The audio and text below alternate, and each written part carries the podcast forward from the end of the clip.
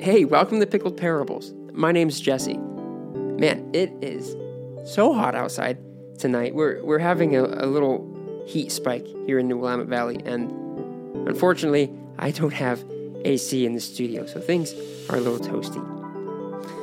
Ah, uh, but anyway, I, I realized in the last episode that I misspoke when I said that we only have four more lessons in Galatians. Uh, it, it turns out we probably have five.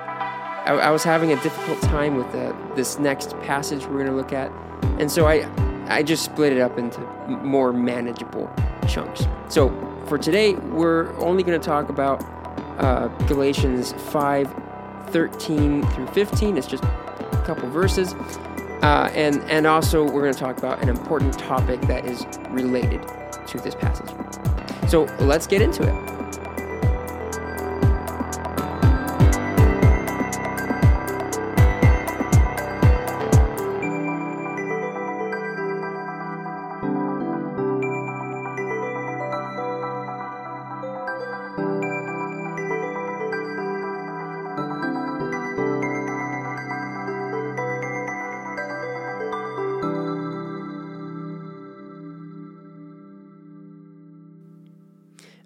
To be upfront with you uh, at the start here and just let you know that this what 15 minute lesson is is not going to offer a comprehensive guide about the topic of love. My goal, I have a goal, my goal is to offer a simple explanation of how the Bible understands and presents love. And also, I, I want to compare the Bible's understanding of love with the world's perception of it. So that's that's the goal for this episode. To be honest, it's kind of difficult because the world's understanding of love is well, it's ever changing. It's it's different every other generation. And so it's really hard to give a definition for something that's never the same. Even the idea of love is difficult to express. Like, is it an emotion? Is it something else? Is it like a choice, something that you decide you're going to do? Is it a a state of being, like something that you enter into and reside in? Is it an ability, something that you develop and then practice? Is love a, a gift? Is it something that is first given to you so then you give to others? What if it's a force? Is it is it something outside of ourselves, something that we interact with? Love in our modern day is is unquantifiable. It's it's just there. It's something we talk about with ambiguity. It's it's something we experience and think about, but sometimes people experience it and think about it differently than others. Love is a word that describes many things. So, for the sake of this lesson and for the sake of clarity, I'm going to attempt to define love within the English language. Just so that we're on the same page, or I don't know, at least in the same book. So, this is the definition I'm going to offer love is a strong affection. I know, I know, I know. It's, it's kind of cheating because I just took a synonym and I added an adjective. It's, I know it's not great. I, it's also not a very pointed definition, it's very broad. But again, for the sake of this lesson, love is a strong affection. You can love a lot of different things. You can love food, you can love cars, you can love people. Sometimes you can be in love with a person. It's it's a description for many things. It's it's a strong affection for whatever, fill in the blank.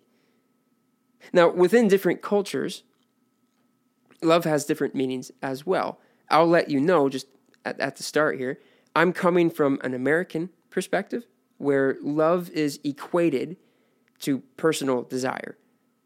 This is the basic understanding of love in the United States today. It has a, a huge emphasis on uh, self love and the support of others' love of self.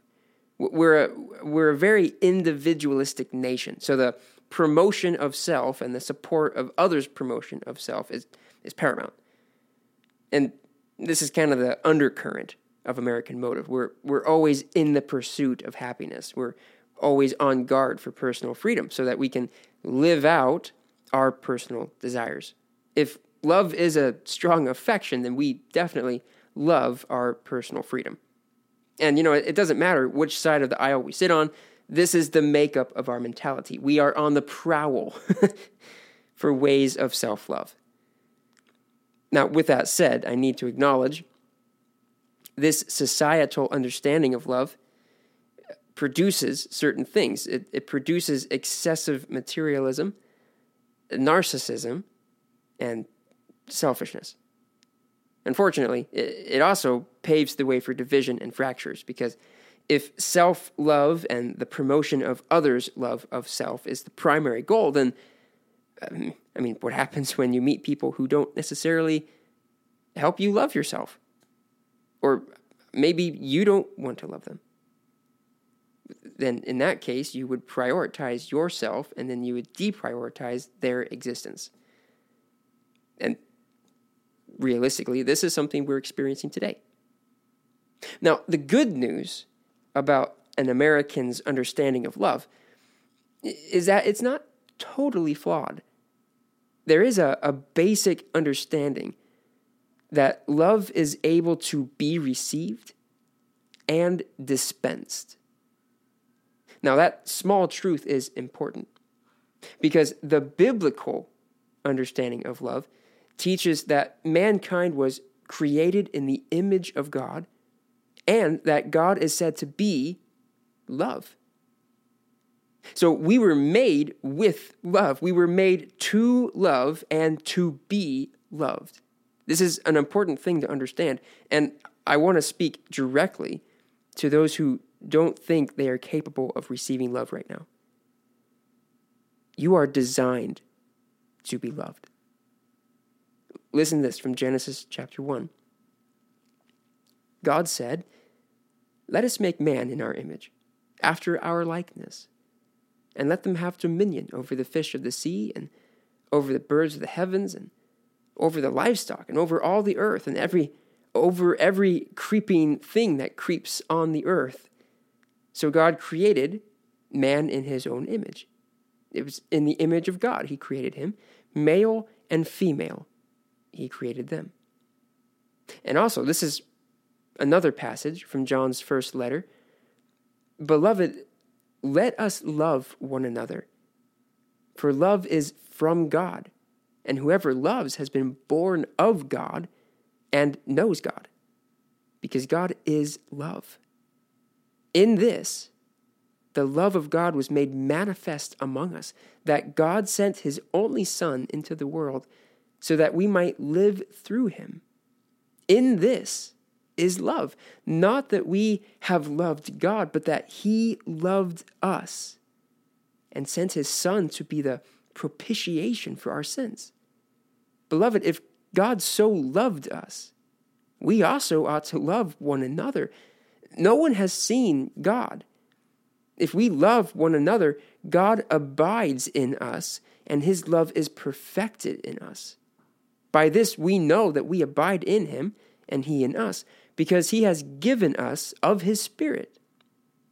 And we have seen and testify that the Father has sent the Son to be the Savior of the world. Whoever confesses that Jesus is the Son of God, God abides in him and he in God. So we have come to know and believe the love that God has for us. God is love. And whoever abides in love abides in God, and God abides in him. By this is love perfected in us, so that we may have confidence for the day of judgment, because as he is, so also are we in this world. There's no fear in love, but perfect love casts out fear, for fear has to do with punishment. And whoever fears, has not been perfected in love. We love because he first loved us. If anyone says, I love God, and hates his brother, well, he, he's a liar. For he does not love his brother, whom he has seen. He cannot love God, whom he has not seen. And this commandment we have from him whoever loves God must also love his brother. You see what I mean? We were designed to love and to be loved. But you know, this, this biblical love, it, it sounds really different from that of our world's perception. While there is room for self care, the focus isn't on personal fulfillment. Now, hear me on this. Let me make it clear that it is healthy and proper for a person to take care of themselves. And that that does require a certain degree of personal interest. So don't misunderstand me and think we have to abandon our well-being. But I want to point out that the Bible never directly tells us to love ourselves. That tends to come naturally. Instead, we're told this do nothing from selfish ambition or conceit, but in humility count others more significant than yourselves. Let each of you look not only to his own interests, but also to the interests of others. Philippians 2 3 4. This isn't saying we should hate ourselves and practice a, a false sense of humility where we take pride in, in how much we hate ourselves. This is reminding us to keep our priorities in check. You, you see, the big difference between our societal love and biblical love is that one is self love and the other is self sacrificing love. One is selfishly greedy, the other is sacrificially generous listen to this. We know what real love is because Jesus Christ gave up his life for us. 1 John 3 16. This biblical love is generous to the point of massive inconvenience. I would say that death for the sake of someone would be a huge inconvenience. Now, this includes you who were once far away from God. You were his enemies, separated from him by your evil thoughts and actions. Yet now he has reconciled you to himself through the death of Christ in his physical body. As a result, he has brought you into his own presence, and you are holy and blameless as you stand before him without a single fault. And I'm convinced that nothing can ever separate us from God's love. Neither death, nor life, nor angels, nor demons, neither our own fears for today or our worries about tomorrow, not even the powers of hell can separate us from God's love. No power in the sky above or in the earth below. Indeed, nothing in all creation will ever be able to separate us from the love of God that is revealed in Christ Jesus our Lord this biblical understanding of love is self sacrificing, generous, it's extravagant, unending. It's not a temporary feeling or emotion or attraction, it's undeserving and unconditional. Mankind has always struggled to define love because we view it as a form of evolution. It keeps changing. But God's definition is clear and it will never change. Love is patient. Love is kind.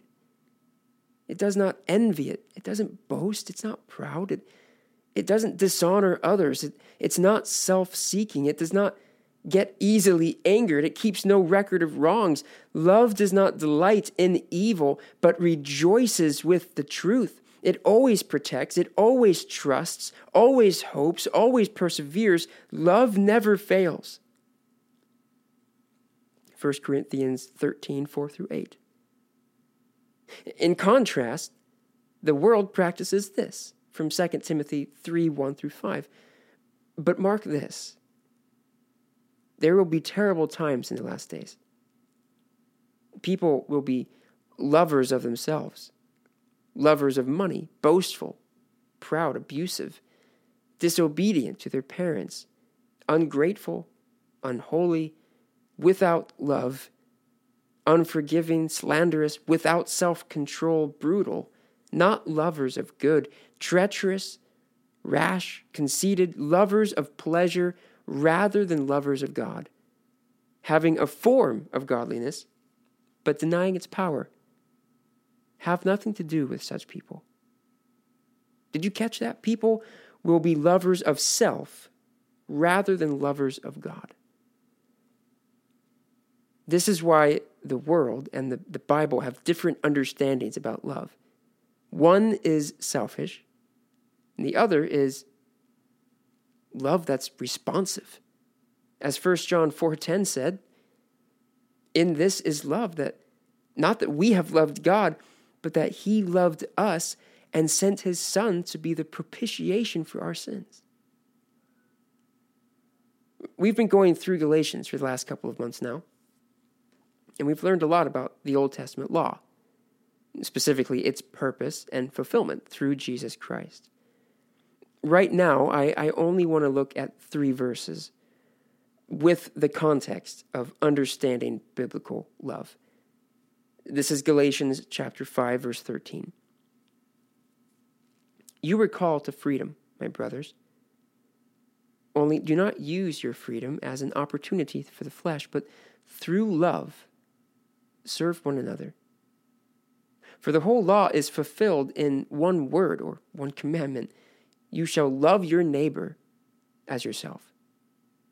But if you bite and devour one another, watch out that you are not consumed by one another. Now, I, I wanted to spend a good amount of time detailing what kind of love is being talked about here, even if it took the majority of the time. This love is what comes from God. It's not a self produced emotion, it's a joyful affection that's brought about by the indwelling Holy Spirit. Let's look at verse 13 again. You were called to freedom, my brothers. Only do not use your freedom as an opportunity for the flesh, but through love serve one another.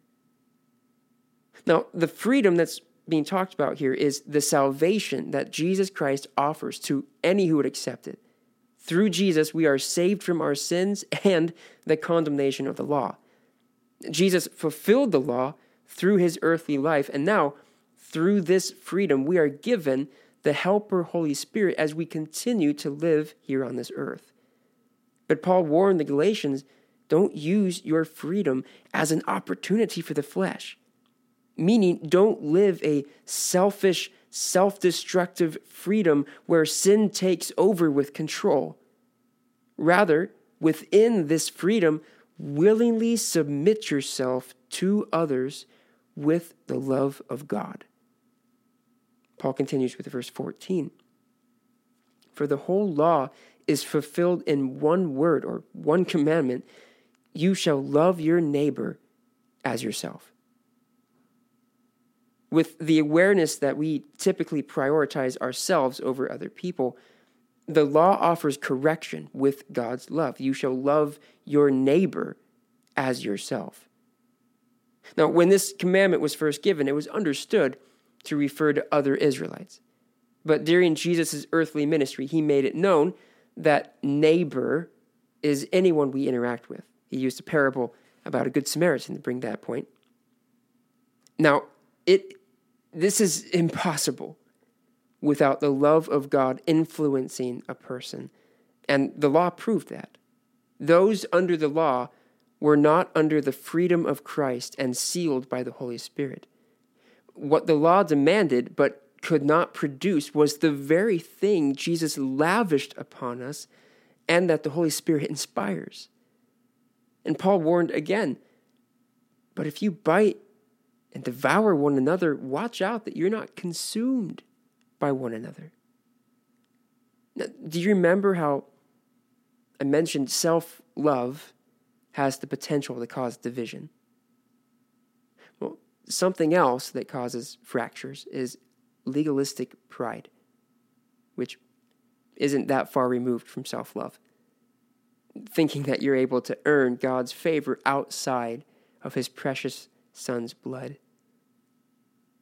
But Paul reminds the reader that love fulfills the heart of the law. And Jesus, who ultimately fulfilled the law, loves you. You are designed to be loved. And you may have experienced failed love before, or, or love that came with strings attached.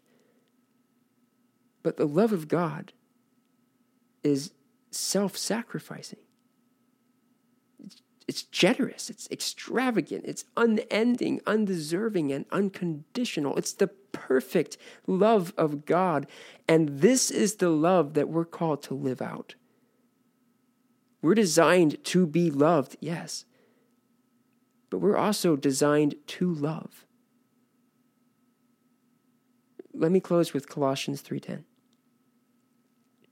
In these two you once walked when you were living in them, but now you must put them all away. Anger, wrath, malice, slander, obscene talk from your mouth. Do not lie to one another seeing that you have put off the old self with its practices, and that you've put on the new self, which is being renewed in knowledge after the image of its creator. Let the work of the Spirit and the Word of God wash our minds clean so that we may truly resemble the image of God.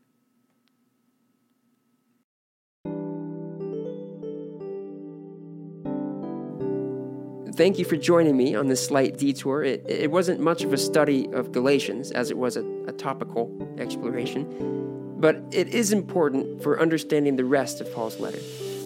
Now, next week, we'll be looking at the, the contrast of the works of the flesh and the fruit of the Spirit in Galatians chapter 5. So stay tuned for that. Uh, until then, do me a favor and share your favorite podcast episode with a friend and be sure to explain why it's your favorite. Personally, my favorite is episode 18, why Galatians is so, uh, so special to me. I think it's my favorite episode because I, I enjoyed reminiscing about how I was introduced to the gospel. So be sure to share yours with somebody. And, you know, until next week, I'll catch you later.